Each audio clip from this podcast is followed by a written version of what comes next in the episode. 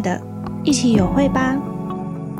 本集节目由迷成品三彩文化合作播出。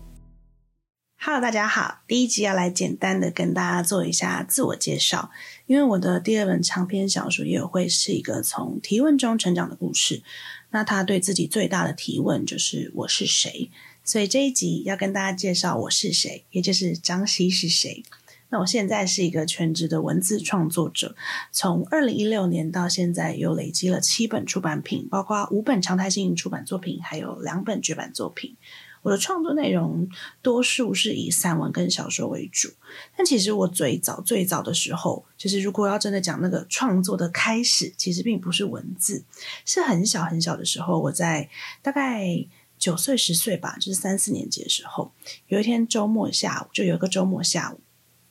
然后，因为我三个妹妹，然后我妹就问我说：“哎，姐姐，你可不可以跟我们讲一个故事啊？”这样，然后我就跑去我们家的书柜，想说：“哎，拿一本故事书念给他们听就好了。”然后没想到我妹就说：“可是我们不想听我们听过的。”这样，然后我心里就想说：“因为姐姐都有一个自尊心，我想说，嗯，好，那我就说一个你们都没有听过的故事。”所以，我们那时候就坐在床床的床缘这样，然后就对坐，然后我就开始说了。我人生中第一个故事，要说是他们没有听过，其实也不尽然，因为其实就是用当时生活中接触到的东西去拼凑成一个故事。例如说，可能看过的卡通啊，小魔女哆瑞咪啊，神奇宝贝啊，哆啦 A 梦啊，然后这样把它拼凑出一个故事，然后跟妹妹们分享，这样。然后讲完之后，我就非常有成就感，觉得天哪，就是我竟然说出了一个。当时啦，九岁十岁的小女孩觉得太完美的故事了吧，然后我就决定要把它写下来，就拿了一张 A 四的白纸，蓝色的油性原子笔，然后开始写。然后把这个故事全部写完之后，就是有那一种我觉得我真的存在了的感觉。当然，虽然这是后话，但小时候可能不会明白存在是什么意思，但就有一个。很深刻的觉得，我想要再写下一个故事，所以后来就是我整个求学历程中，大家就是在课本上都会写笔记嘛，我基本上就是写的满满的句子，可能我想到的角色名字啊，我想到的情节内容啊，或是呃，我想到的一个瞬间，一两句话，一个对白，就会满满的写在我的课本上面。这样，而且是我创作的开始，还有受到另外一件事情的影响，就是写日记。因为我妈妈是呃幼教老师，然后她小时候就要求我要写日记。老师不是一般都只要求写周记嘛？她就要求我要写日记，就一到五每天都要写。然后我平常写的就是一些流水账。就有一次我妈就说：“哎，你要不要试着在每一天的日记最后面加上一个我觉得啊，这样就是记录下你那一天的感觉。”然后我也想说不不可，然后我就开始了这个每天都会写下当天的感觉。后来我自己仔细回想这一段，就觉得去感受每一天发生的事情，或是去感受我每一天的心情的这个，算是一个感受练习。其实是我妈带给我很大礼物。这样，那在整个创作历程中，我觉得我还受到另外一件事情的影响很大，就是网络时代的来临。因为小时候我的创作就停留在在网络以前啦，就停留在自己的笔记本上面，或顶多跟朋友的交换日记里面这样。然后我记得好像是五六年级的时候吧，就有电脑课，老师就开始教我们去在网络上创立一个你自己的电子信箱啊，然后开始使用一些平台啊，这样什么的。然后这件事情就让我开始接触到了别人的创作。就是你透过网络去看到这个世界上有其他的人也在进行这样子的创作。当时有一个小说非常红，就是《哈利波特》，它就是一个奇幻的魔法故事嘛。我深深的被吸引，并不是说我真的有全部看完他的小说作品，而是我那时候小朋友想的比较简单一点，就是，哎，如果我可以写出一个奇幻故事的话，我应该不需要念太多的书吧，因为它不是一个现实故事，我只要发挥我的想象力，我就可以完成一本。就是或甚至是一系列的书了，这样，那也是我开始萌生出想要出书的念头的一个很重要的开端。但当时对于出书这件事情的想象非常的简单，大概就类似，呃，我走进一间书店，然后我看到书架上有《哈利波特》，然后我也希望我的书在那个书柜上，就这样。当时对于出书的想象就这么简单，不会知道。出版了一本书，有可能那代表的是自己会有一群读者，自己会有一呃出版的团队，然后自己甚至可能会有影响力，就是非常的简单。然后我就开始了那个网络上创作的闯荡历程。然后整个国中、高中到大学，就经历了各种不同的平台，比如说奇摩家族啊、无名小站啊，然后最后到了 Facebook。中间的创作内容也会跟着我不同阶段而有所影响，像一开始就是写一些真的很想象的故事，然后高中之后可能会有一些，比如说少女情怀啊，跟家人吵架啊，跟恋人吵架，或跟朋友吵架，或是一些酸酸甜甜的东西在高中，所以当时就写下了比较多散文类的。呃，作品，那想要出书的念头一样没有变，就觉得反正那个书里面可以是一篇故事，可以是一篇小说，也可以是一篇一篇的散文。那到了大学之后，因为对这个这件事情非常明确，就是我真的就想要出一本书，所以其实大概在在二零一二年，就是我大概二十岁的时候，我就开始疯狂投稿给出版社。好啦，其实也不能说疯狂，也大概就我记得八九间出版社吧，但就是很大的出版社，说出来大家都会听过的。但我当时还不知道三彩就是我自己的东家，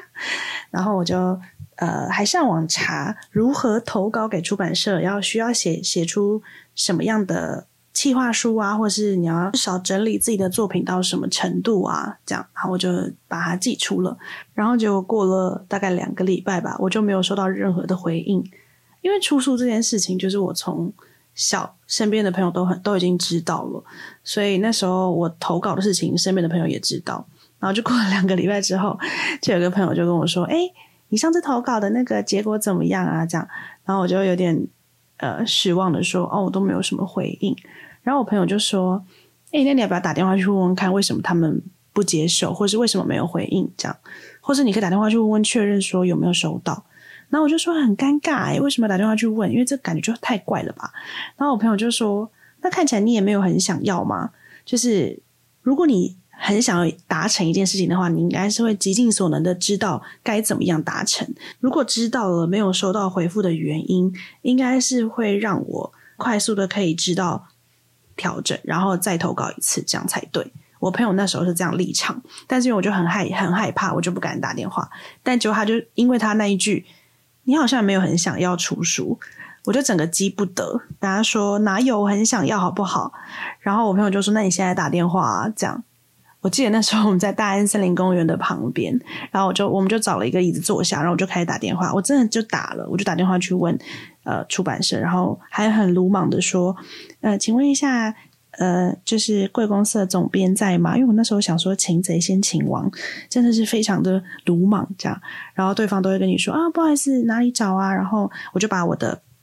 打电话的原因跟他说，他就说，可是我们的总编在忙啊，什么就是有很多的推脱。然后那天下午，所有的总编都很忙，但后来想想很理很能够理解啦，因为我真的太莫名其妙了。不过很。让我觉得很高兴的事情就是，我每一个有打电话的出版社后来都有回信给我。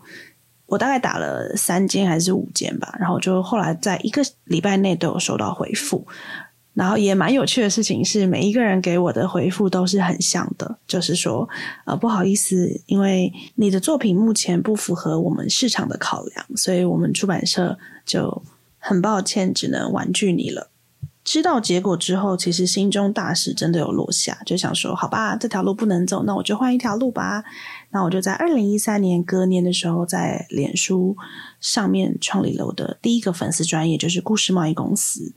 那故事贸易公司一开始经营的时候，就是用一份甜点跟一个陌生人换一个故事的原因，是因为在故事贸易公司之前，我的创作其实都比较多数是。我刚刚说嘛，一开始的时候可能是想象的很多故事啊，然后再就是写自己的一些情怀啊，自己的一些心事啊，这样。